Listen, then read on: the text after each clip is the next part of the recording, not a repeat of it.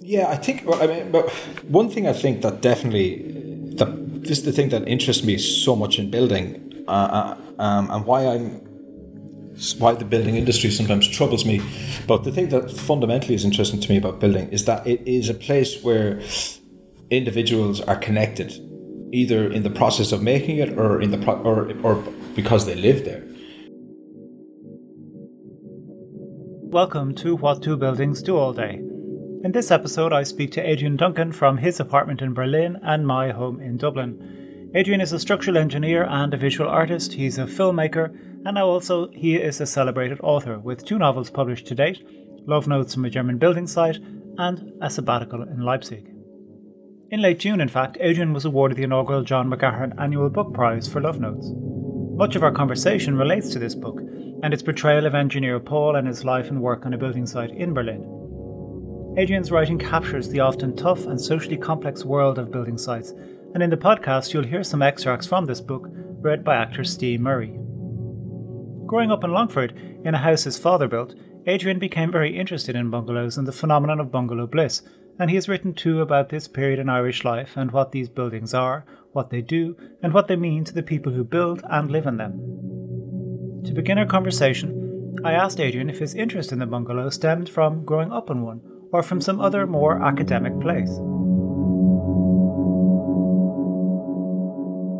When I grew up, um, I was growing up in the bungalow bliss houses, and to, to me, when I was younger, it, they were just houses. You know, I wasn't really thinking about their, their, their cultural position or any or their architectural value or any of that kind of stuff at all. My father was a um, um, was a, a, a, structural engineer as well, and he used to um, do house designs for people during the eighties and nineties. So in his office, which was adjoined our, our, our, the bungalow part of our house, there would have been loads of bungalow bliss houses, house manuals around. So whenever clients would come up to his house looking for planning permission, he would be able to talk them through these different designs that by the late 80s, early 90s had become a kind of vernacular. Um, so I had seen these these uh, manuals when I was younger, and I just thought they were very, very interesting. But I'd completely forgotten about them until I went back to art college in 2008 um, having studied originally as an engineer and worked as an engineer in the, in the business. Then I returned to art college in 2008 to study fine art in Laoghaire and then art in the contemporary world in um, NCAD. And it was during that Art in the Contemporary World course with Francis Halsall, particularly, and well, Declan Long was teaching on it as well, but Francis Halsall's course, particularly, where he was talking about other modernisms around the world. And this course he taught with Kathleen James Chakraborty, with the UCD students, architecture students and they were talking about different modernisms. So, let's say, for instance, they were talking about the Brazilian modernisms, which are a mixture of European architecture and local architecture. And they developed these sort of uh, aesthetics in Brazil, or let's say we looked also at Nigeria, or we also looked at India, to sort of try to understand what the modernist seeming architecture of those countries, where it came from, why it looked like that. So it was during those classes that I kind of started thinking about Ireland and what our version of that other modernism was. And it struck me very, very quickly that the bungalows were a very, very striking example of that other modernism, this blend, this strange mix of um, architectural styles and local influence, which is essentially my starting point for looking at the bungalows. So from there, then I decided that I would write my master's thesis on this subject. That that I, this was a source of enormous curiosity for me all of a sudden. So I started looking at the not just the manuals and the history of the manuals and how they came out and how they developed and how they changed, which in and of itself is a very interesting story, but also what I was led to were the cultural conditions that underpinned the emergence of the whole thing.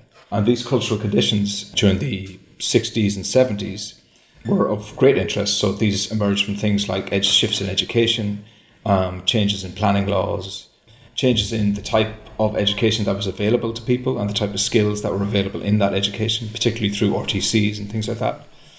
So it was all of these things. Then, of course, there were other things like American influence um, in terms of ways of living on the countryside, American TV um, stations, uh, TV programs coming in, influencing aesthetics and what people desired, and also the the emergence of the car as a way of moving through the countryside, but also the the way in which people moved through the countryside. So it wasn't so much agriculture that was dictating um, moving through the countryside. It was more so jobs that were emerging in places like IDA buildings throughout the countryside. So a kind of different types of material and immaterial labor. And these centers of labor, these IDA buildings, required a mobile um, generation of people. So it was all of these sort of cultural conditions that were uh, that led to the way of the bungalow and the look of the bungalow. Not, not, not and I'm not even mentioning yet Jack Fitzsimons' book, the, the, the actual originator originator of it. I was trying to understand why the book would become popular as opposed to the look of it or the things in it, you know. So that was the first. That was the kind of the first stepping off point, and that's what I entered into um, in terms of my approach.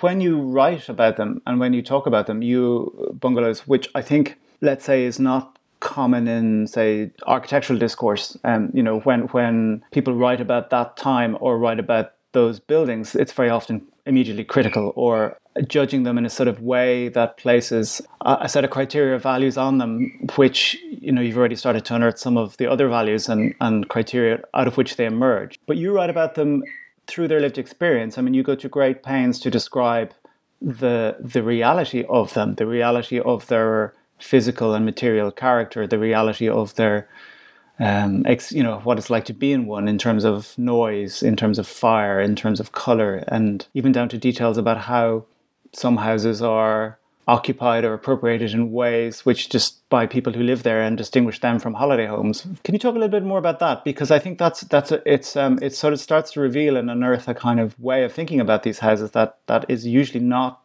recognized as being of any value. We just we just think that they're bad on the landscape or that they're selfish yeah, or individual. Yeah. You know. Yeah. Um, I think what's one thing that's really important. I think um, is that the type of skill sets that were available to people who built these homes. So a awful lot of these bungalows were self-built. So to do this, they required a certain amount of modularity in the um, in the materials for building. So to make it an easier thing to build, as opposed to a highly skilled type of building, it's a quite a simple form of building. Other than the pouring of the foundations, the actual building of blocks can be done with um, skills learned at a technical at a technical school. Um, so you have the modular blocks, you've got the modular sills and the modular um, lintels, you've got the modular trusses, you've got the modular clay tiles, you've got the modular windows. So the aesthetic of the bungalows emerged in relationship with the emergence of the off the shelf modularity of the building products. So room shapes, window shapes, even though the window shapes related to the floor area in one in one degree, or the minimum floor area in one degree, they also related to the actual modularity. So you had very particular sizes, and that became what was used. So there was an off off the shelfness to the building. Um, the, what's interesting about the building of the bungalows also is that it seems to me, certainly from what I understand, um, and certainly in my experience seeing them being built when I was younger, was that there was this sort of last unself conscious link to the meitheal, to the traditional meitheal. So an awful lot of these bungalows, certainly our home, was built by my father and two of his friends and then he would help his friends build theirs. So this was going on uh, at the time where there was just labour was shared as opposed to paid for. And um, this would have definitely been going on in the Midlands up until the mid 80s, you know, before the professionalisation of it all kind of started, or the monetisation of it started really taking hold. So that the kind of the modularity of the of the pro- of the building products is one thing, but then also within the buildings itself, the types of materials that you came across, which we were talking about, um, in terms of the how this kind of cold, hard concrete was dressed was done in a way um, that at times was extremely rudimentary and simple. So you could literally have carpet tiles just onto a concrete floor. Um, you could have lin- linoleum. Um, you could have different patterns and colors. So this produced uh, a sensory experience for the person growing up. But also the heating systems in these in these bungalows were quite particular in that they were centralized. So they were built, the heat came from the fire, which was in the sitting room, and that flue was often shared with the uh, range in the kitchen. And this is what heated the water that was then sent out through uh, the house. Um, but because that heating system was quite inefficient, the, the radiators at one end of the house would be far colder than the other ones. But also at this time, the sounds that were coming from the house indicated a type of a type of time of rest and time of labor. So when you were growing up, when the radiators start creaking into life, you start realizing that's that the working day is about to start. It's sort of an unspoken understanding of labor times. And then at night, when the creaking starts dropping off from the from the fire in the sitting room, you realize that this is a time of rest. So these sort of sounds of system start in- indicating to you at a very young age as to when rest and work ha- happen, which is quite different to how a farmer might think of rest and work. So that those those these aspects of the of say the internal systems and the actual um, buildings. Then when you look at them from the road, I think you're correct in saying that they're read very very differently between the west and the Midlands, or the Midlands and southeast and the west. I think there's a number of different things that are happening here. One of which is relates to I'll start at the planning level. So the planning pack that that was put together, that these bungalows emerged from was of a very, very mathematical form. It wasn't of a very visual form, the, the planning pack. What you had was a planned elevation end view drawing that Jack Fitzsimons could send you, or that a local engineer could draw for you. But then the actual siting of the bungalow onto the land was done with Ordnance Survey maps, and it was done numerically. So it was relative to a level on, on, in the middle of the road, as opposed to an isometric drawing that would actually tell you how this thing would look in the landscape. So the actual planning pack worked with reasonable success in the la- flatter landscapes of the Midlands. But once you started going into the more um, rolling landscapes of the West, Midwest, and further West, this planning pack, this planning pack form, completely broke down because the flatness of the understanding of the terrain was just wasn't that wasn't like that in reality. And all of a sudden, you had a, map wise a bungalow sitting on a piece of land, but actually in reality, it's sitting halfway up a hill off a road. So the rules that were being introduced just didn't work. Uh, they didn't, they, they, or they failed. Let's say uh, the further west or the for, further you went into um, undulating landscape. The other thing with that is that the West is obviously read differently by, you know, uh, by people. The West was understood as an authentically Irish place, whereas putting a modernist bungalow or a modern style bungalow into this landscape in a way that jarred the landscape had this double edged sword of bringing the the West, the authentic of the West, closer to the East, um, which is not what people wanted, the, particularly cultural commentators. But it also scarred this authentic landscape with um, a spectacular form of living. And that those are the things that I certainly learned from looking at this that broke it down. But also, a lot of people built second homes in the West, and then these became holiday homes. And as you know yourself, a house that's lived in and a house that's used as a second home have got a very, very different visual aesthetic when you're looking at them. One has got flowers, it's painted, its upkeep is different. Uh, the one that's lived in more often has got that kind of day to day upkeep, whereas the holiday home, by nature of its of, of, of how it's used, has a less sort of uh, expressive uh, aspect to it. So there are all these kind of things that are feeding into it, um, and these are the things that I kind of looked at through my study of the bungalow bliss um, phenomenon. You use the, the term vernacular in, in today in how, in how you're speaking about this, but also how you write about it. And I'm, I'm curious about that word and why you attribute it to this form of construction and form of occupation of the land. Mainly because there's this perception that these houses are constructed very individually. So they're, they're constructed in isolated pieces of ground without reference to each other. Although, of course, there is an underlying structure which you've again you've started to unearth in terms of labor, construction, modularity, patterns of occupation of land based on employment, etc. But but like, do you really think it's it can be discussed as a as a as a vernacular? What do you mean when you use use that word? Yeah, this is something that I was that's hugely interesting to me. This idea of vernacular, because when I was studying this, uh, the word vernacular, when I was reading about architecture, Irish domestic architecture. The word vernacular seems to be shorthand for the um, thatched cottage at the foot in terms of rural uh, architecture. It, it seemed to be shorthand for a thatched cottage at the foothills of a, of a, of a, of a, a mountain or, you know, in a valley. And I think that that sense of vernacular was accurate for a particular time. I came to understand that the word vernacular, it relates to um, the look not just the, the, the aesthetic that comes from the place. And this, I think, relates to the what I believe that the actual bungalow houses are completely authentic in terms of their expression of the cultural conditions of the time. And I think if you can accept, which I, and I believe this is the case, that the bungalow bliss houses are a very, very authentic expression of Irishness during the in 70s and 80s.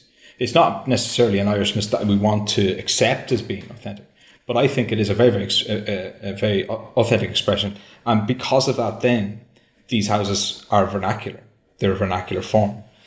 But I think, so that's understanding them in that moment. But then if you look at domestic construction or the, the impact that these houses had on planning co- conditions throughout the countryside, then the, if you look at houses that were then built in, in Ireland during the 90s and 2000s, a lot of the bungalow bliss aspects are repeated and shared and bleed into what then becomes a kind of a built environment through uh, through rural Ireland subsequently, and that I think adds a sort of um, a, a, kind of a, a, a, vernacular sense to them. So I mean vernacular in a kind of not in a not in a kind of I mean it in a very cold and very kind of in a cold I, I apply it in a cold way as opposed to in a kind of uh, with warmth. You know, I apply it in a kind of logical way. Maybe maybe that's the way to say it. Um, I understand there are of, of course other ways to apply and understand the word vernacular, but I think this is also one that's permissible, or at least I think it is. A note on pedestals. Site hoardings are odd things. They sometimes consist of galvanized fences chained together around a site, upon which are sometimes hung signs and whatnot but you can peer in through them at the work proceeding. More often, the site hoarding is made up of 7 foot high panels of timber where advertising space is rented out. It is difficult to see over them.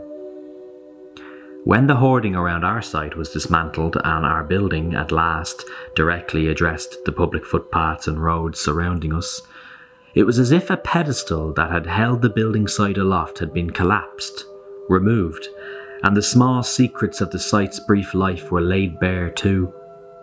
It occurred to me as we did this that the finished building seemed less and less the point of the building site. The completed building was merely the building site's exhaust. Can you can you talk us to a little bit about building sites? Yeah, yeah. Well, I suppose uh, uh, the, the two things that uh, would help me introduce my thoughts into this. One of which is that when I worked as an engineer, I worked as a design engineer, so I worked in, a, in, a, in an office, and I used to work with architects to produce construction drawings that would be a solution to a building.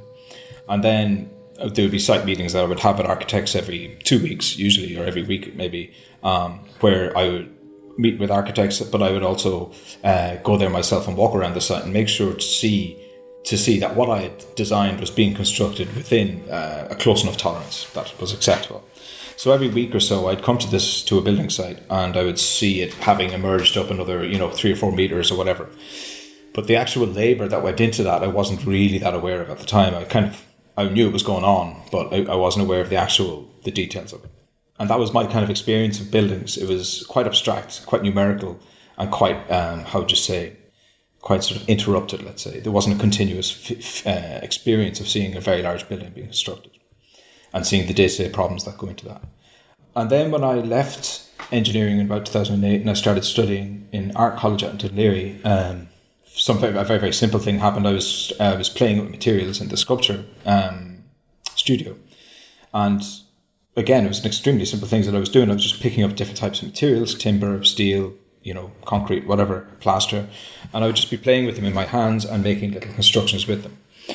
And what was sort of extraordinary for me at that time was that I was relearning material, but at a to hand basis. So instead of a material being understood in terms of you know kilonewtons of weight or bending moments or whatever, I was understanding them in terms of much smaller forces that I could manipulate with my hands.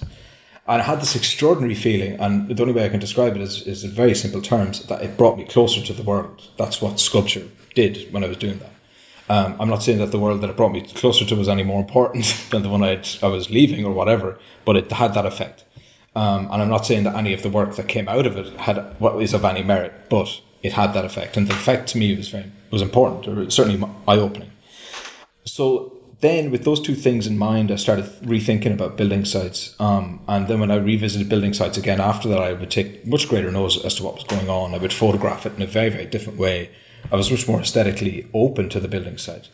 But also I was also much more interested in terms of not just the infrastructure of the of the building site um, that we all kind of know and see, like scaffold and you know um, uh, beams half built and that kind of stuff, or you know lift pits uh, half constructed.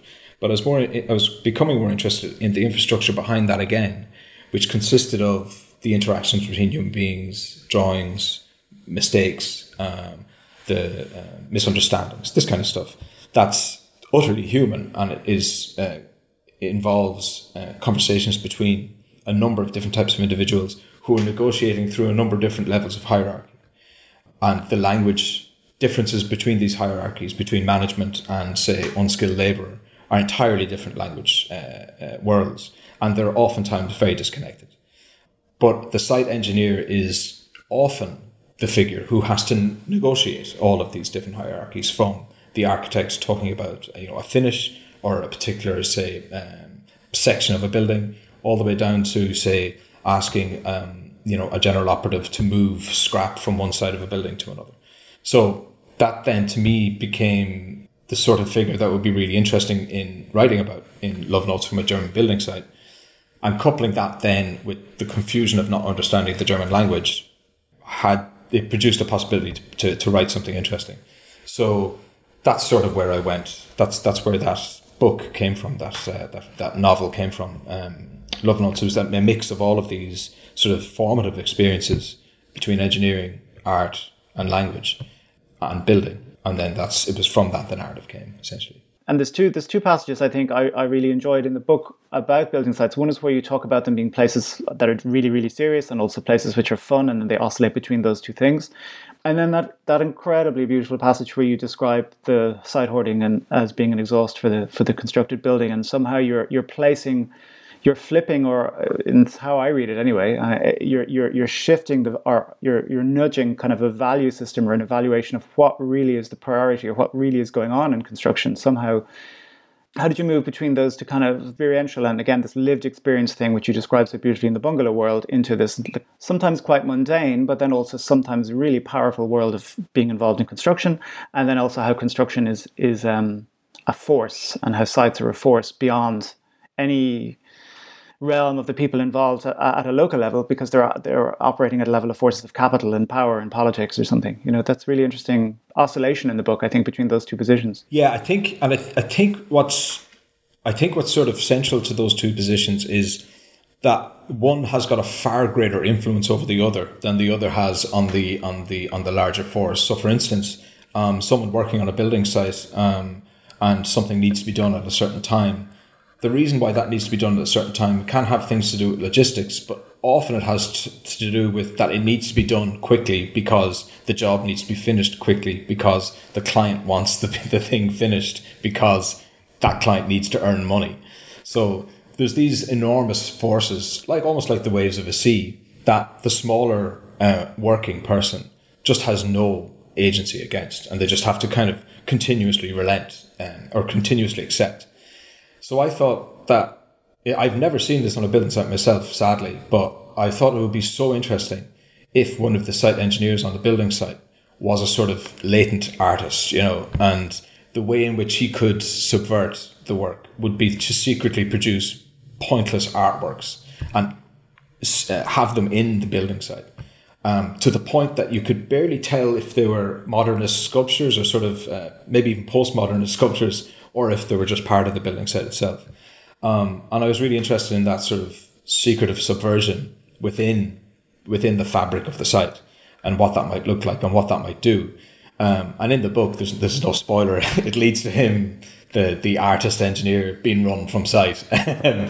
Uh, because he's just not of any use. This is just not, not a person that you want on a site. And that brutality, I think, is very, very, um, even though I've never seen something like that happen, but that brutality would be part of every building site. They're very, very unfair places, I believe, particularly to those with less and less, less and less power. But, um, and that's why I think the site hoarding is such an important and interesting and political space, because apart, because it, it, apart from the fact there's this whole safety issue, the keeping the site within these kind of lines.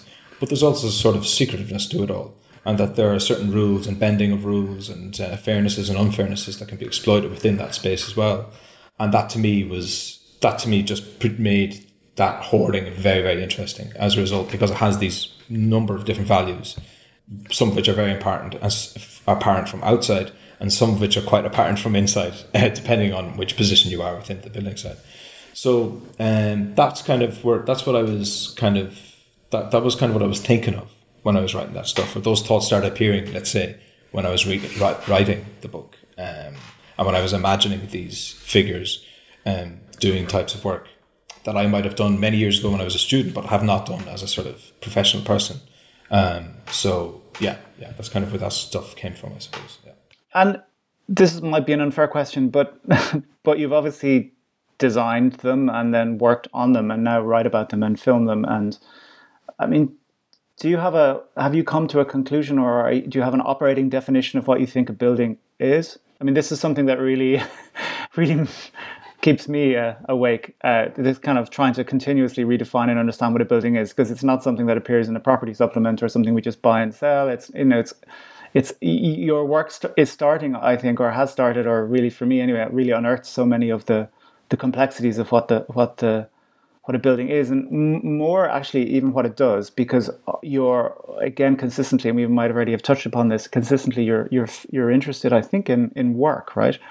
So so building sites or buildings themselves somehow are places of and from work. So I don't know. Do you have a do you have a sense of what you think it is? Yeah, I think. Well, I mean, but one thing I think that definitely that this is the thing that interests me so much in building, uh, uh, um, and why I'm why the building industry sometimes troubles me. But the thing that fundamentally is interesting to me about building is that it is a place where individuals are connected, either in the process of making it or in the pro- or or because they live there. And I think in the process of making it, there's different types of connection. Um, I when I finished working as an engineer, I remember walking around a very very large building that I finished on, and it was a difficult building. Um, and I remember walking around at the end, looking at the building, and all of the sort of structural solutions that I come up with over the course of the building, because the building was an office block, they were entirely covered over, and you couldn't see any of the actual ingenuity of the joints or any of that kind of stuff that I had um, put time and effort into. I knew I, they would never be visible. And I realized after I walked around that building a few times, I kind of thought to myself, any engineer could, could have done this. You know, I my my specificness has no real uh, is is in no way visible here. Um, and I remember being a little dejected by that, and I think that's why I was so drawn towards visual art then, because I thought, well, even if I do something very small, at least I can kind of go, well, that unimpressive thing over there, at least I can say, well, I did do that. Whereas this enormous building over here, it doesn't really matter. Another engineer would have done it just as well, I'm sure, probably even better, you know? So I think connection is very important in the process and, and in terms of what's seen, um, in terms of the building. But then I think in terms of home, that also I think has an has a has a there are implications because I think if the connection someone has when they build their home is different to uh, the connection they have than if to, compared to when they move into a home, a finished article. Um, and I definitely think that the bungalow bliss houses were definitely were, were one of the last moments mass when that when that kind of when there was a, a lot of people would have had that feeling. Whether a husband it was quite traditional in this sense a husband and wife would largely get the money and build their home. And that was done in, in numbers of tens of thousands through the late 70s and 80s and that to me was the last moment when that was kind of happening. So i think there is a difference between those two things just to bring it back to the sort of more domestic here, this is an experience I had when I when Neve and I moved here to Berlin. When we moved into this apartment, it was completely unfurbished. It was completely white walls. There weren't even light bulbs in it. And I remember at the time being kind of taken back by this because my previous uh, renting experience was to move into a place that had pretty much all of the basics in it, and sometimes more than what you would want, like an enormous sofa. And I found it very, very interesting over the period of time finding things on the street and slowly building what it is that you would want into the apartment. But I also found, because I maybe because I'd studied art, that I found myself doing drawings on these bare walls that I still do now, but I've less room to draw them on. I think I've shown you some of these tape drawings. Uh, they're not dissimilar to the sort of work you're doing, um, and that kind of um, that aspect. So, th- so that experience of of um, of moving in and dressing your apartment was also something that I've found quite enjoyable to do. Uh, putting up shelves, even choosing the timber, that kind of stuff. Um, and I think a lot of people can relate to that with in terms of DIY. Like a lot of people like doing DIY, and I think those these are the connections I think that people enjoy and um, in domestic space, but also in building in a larger scale as well. So I think connection to the process, what your connection is. I think that's that's the thing that I think is important in building. Yeah, I think you you very lovely. You know, there's the description of something being almost continuous. So you know, the the mm. construction, let's say, in which could be scaled from the assembly of the entire apartment block right down to putting up a shelf is a is a continuous process. And you're talking about the the relationship to the people and place and physical structures as part of a process. But again, it comes back to this thing of appropriation through action. You know, um, yeah, almost yeah, as if yeah. if things find their value and we find our value through things when we're act with and through them. And I think that's very apparent in some of the, the descriptions. I mean, is it too much to think? Uh, I mean, do you, when you write about buildings, um, and when you start now, having you know done it for so long, do you feel? Um, I mean, do you think that they have they are somehow protagonists, or they have somehow personalities or characters, or or are they? Where do they sit within your, your head in terms of how you start to describe them um, and and construct uh, other people's experiences of them of them through through words? And maybe that brings us, you know, to the a sabbatical in Leipzig where it's set in a singular apartment and, and somehow the apartment is, is definitely part again part of this this story. It's not passive, but it's yeah. Yeah, that's a good question. Um I it's funny because I think because I'm perhaps yeah, I think when I when I look when I'm looking at the outside of a building, which isn't rarely the way that I talk about buildings, I'm thinking about it in terms of uh, I'm not thinking about in terms of the architectural decisions necessarily. I'm thinking about the sort of it sits, it's how it sits within a series of cultural forces. Um, what can that building tell me about the cultural forces from which it came? But more often, what, when I write about buildings, I'm writing about them from within, from inside them, and I'm imagining imagining outward from them. And within the within a building, you have very very simple structural elements. You have vertical and horizontal elements, and these things are made up of different types of materials, whether it be steel, plasterboard, timber, brick, whatever. And this produces very different uh, sensations when you're living in them, and they produce very different uh, experiences when you're living in them. Sometimes they're quite uh, plastic, the experiences. You know, a timber floor is very, very different to a concrete floor. But also, if a building is made of timber brick, which my building here in Berlin is, that sound and shudders and fellow livers, um, fellow dwellers, uh, show themselves in, in your apartment space very, very differently. Whether it be through shutters sent down through walls that, um, on, in some instances, shift books off, off shelves, um, or if it's just through people pounding around upstairs annoyingly or this kind of stuff. So I think I definitely approach the idea of a living space from from within, and I definitely approach it from the materials of of from which it has been made, as opposed to necessarily how um, you know the actual finish of the materials. It's not the surface so much of the materials that I'm so drawn to. It's more the the actual stuff of them, the sort of uh, how they respond to movement. Um, those are the things that that's. I think that's it's an interesting question. I haven't thought about too much, but just thinking now about it, that that's definitely a pattern that I follow. What is the stuff of the building, and how does that impact the living in it? Uh, at a very very basic and fun kind of very very basic level, I suppose. Um, and from then, I can move outwards sort of safely. I, you know, I suppose I'm still employing very engineering patterns in terms of you know you start with something solid and move forward outwards. And I think that was the case with A Sabbatical in Leipzig. The, the, the apartment in that novel, even though it's based in Bilbao, it's completely set upon my apartment here in Berlin. The structure, the layout, and the actual structure of it.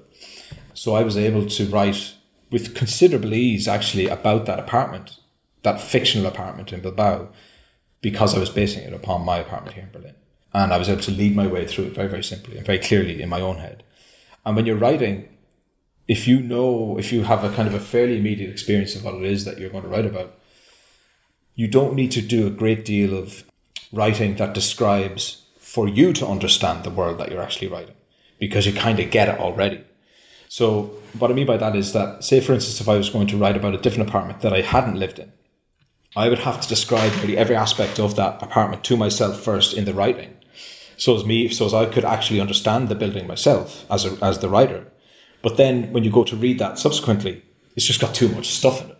It's just there's just too much description, and you lose that sort of uh, the the the sensuousness of it. You it, you cram it. It's over crammed with detail. Whereas when you're used to the space, you don't need to over cram it because you know it, and you're just like, yeah, I know how to describe this. I don't need to tell about every single window and nook and cranny because the reader can put that together in their mind. And that's something that's very, very interesting. That's something that I find very interesting about descriptive writing and the, the sort of structural, the way in which a reader might put that space together in their mind.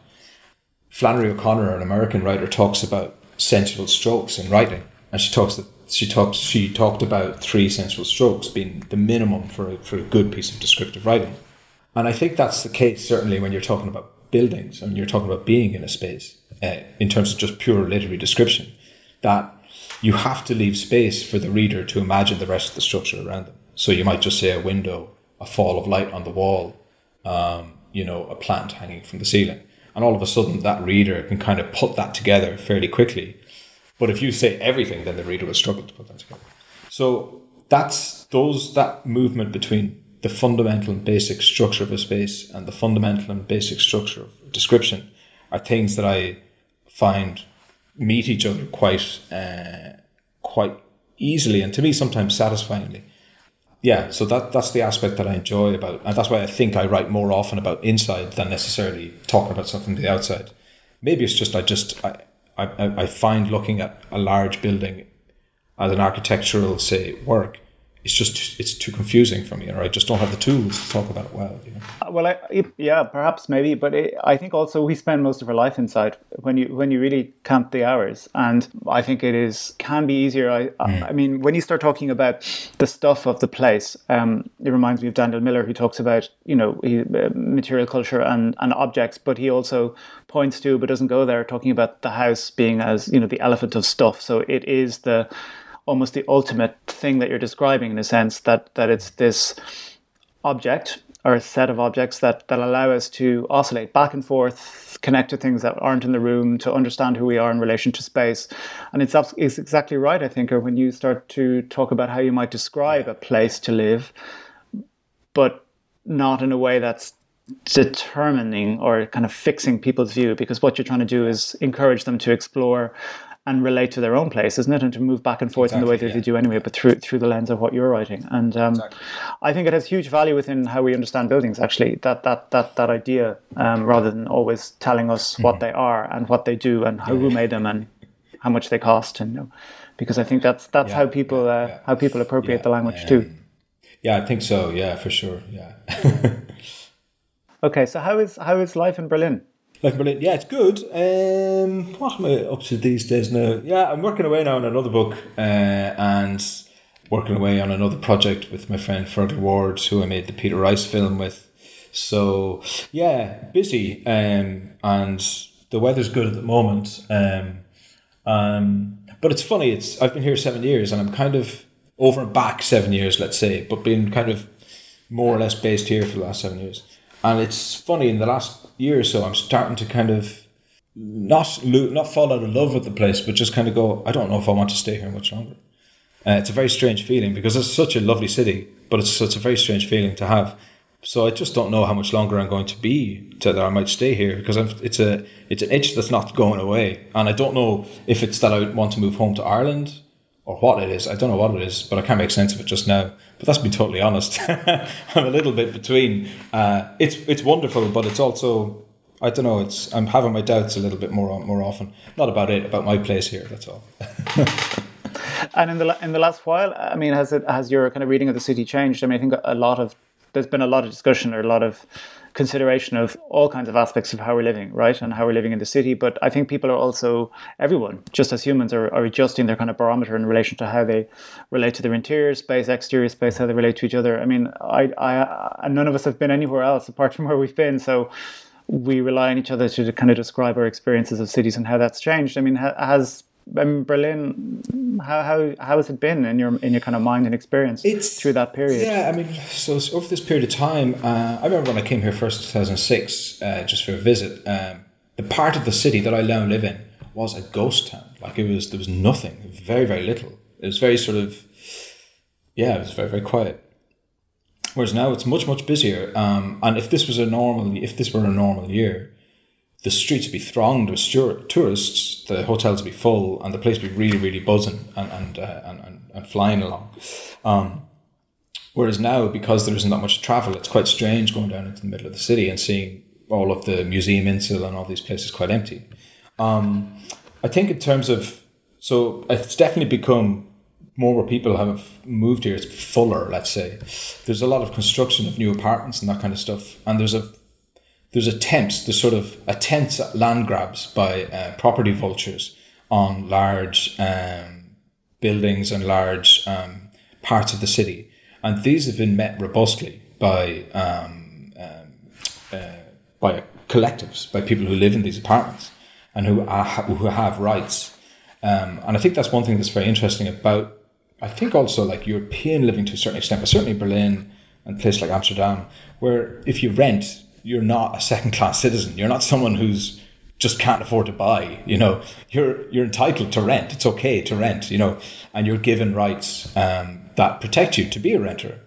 And I think that's really important. And I think there's something because not everyone wants to buy into the home ownership deal. You know, and why should they? You know, um, but I know particularly trying to explain that, um, let's say to a property developer or you know people who are involved in property in Ireland, this idea would just be completely crazy. It's like, oh, I can't put your rent up.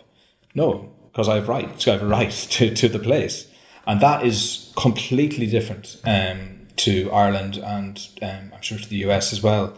And I think there's something very, very valuable in bringing that idea onto the table, certainly in Ireland, um, that there is room also for the idea that renting is not not buying, you know, it's also a completely acceptable way to live and you're not a bum if you don't if you don't buy you know um, so I think that's very valuable and I think that produced that was one of the other things that was a big thing for me when I moved here was that I'd come out of five years of the recession I was exhausted and I was owing rent all the time and owing money all the time and then when I came here I knew that my rent wasn't going to be put up and the amount of headspace that that gives you that there's that level of stability even just for a lowly renter is extraordinary. I can't over I can't overstate how important that is for someone who wants to try and work, let's say, in a way that doesn't isn't around making money. If someone just say wants to do something that's not involved or that doesn't involve getting rich or anything like that, um,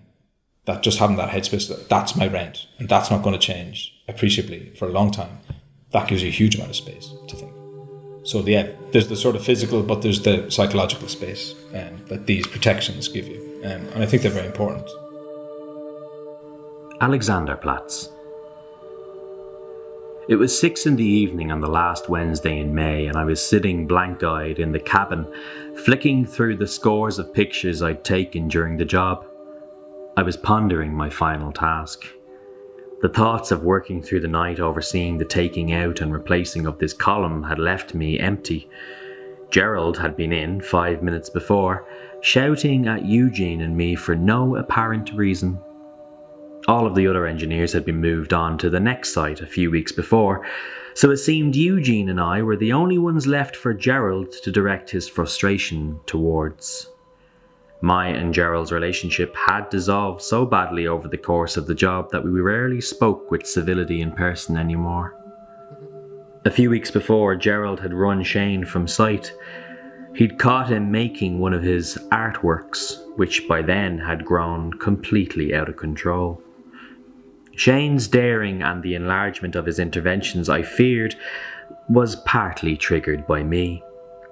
On a Saturday afternoon in late March or so, when all the British and Irish labourers had gone home for their weekend breaks, I was walking around the site listening to its stillness, and as I snapped photos of the fluorescent tubes of light fixed to the columns in the place, I wondered if the fluorescent light in the kitchen of my parents' bungalow was on at that time too. I took three tubes off the nearby columns and laid them in a line on the ground at right angles to two other vertical tubes nearby, completing a fragmented rectangle comprising these tubes glowing on site, with the one in my parents' kitchen ceiling. I stepped over and back across this rectangular threshold of light. Then I walked off, leaving the buzzing tubes of rectilinear light on the ground. The following Monday morning, Shane, as if to outdo me, had taken all of the lamps down from the entire second floor and leant them in a huge cluster in the far right hand corner of the space, where they throbbed mightily in the dark. He'd spray painted in an arc on the floor before them, collapsed building site. This went like wildfire through the place, but I was annoyed because he'd finally ruptured the fabric of our game. So I stopped making my arrangements for fear of being caught. But Shane, emboldened, continued, and his interventions went from being slight, almost laughable nuisances to serious, monumental works that created time consuming problems for everyone on site. Eventually, out of a strange perversion, people almost looked forward to what they'd arrive into in the morning and which trade would be most put out. And in this time, I think Shane got caught up in the hubbub of this near silent acclaim. One morning, I walked onto the ground floor, and all of the sheet metal ducting had been crammed into the shape of a giant shining cube. Dozens of workers gathered around, gazing. Some laughed, but Gerald was livid Another day, Shane took all of the unused red sprinkler pipes around the site and wedged them in perfectly horizontal lines between all of the columns on the first floor. It was an extraordinary sight, these red lines within lines. But Shane was beginning to look tired, and I realised he was then spending entire nights on site. Then he was gone, and no one knew anything until a few weeks later Eugene told me that apparently Gerald had asked the company who were installing the CCTV system to do a quiet trial run over the course of a few nights, and they caught Shane lugging dozens of timber pallets down to the basement, where he had set about making an expansive set of steps that would run up to the rear wall of the space.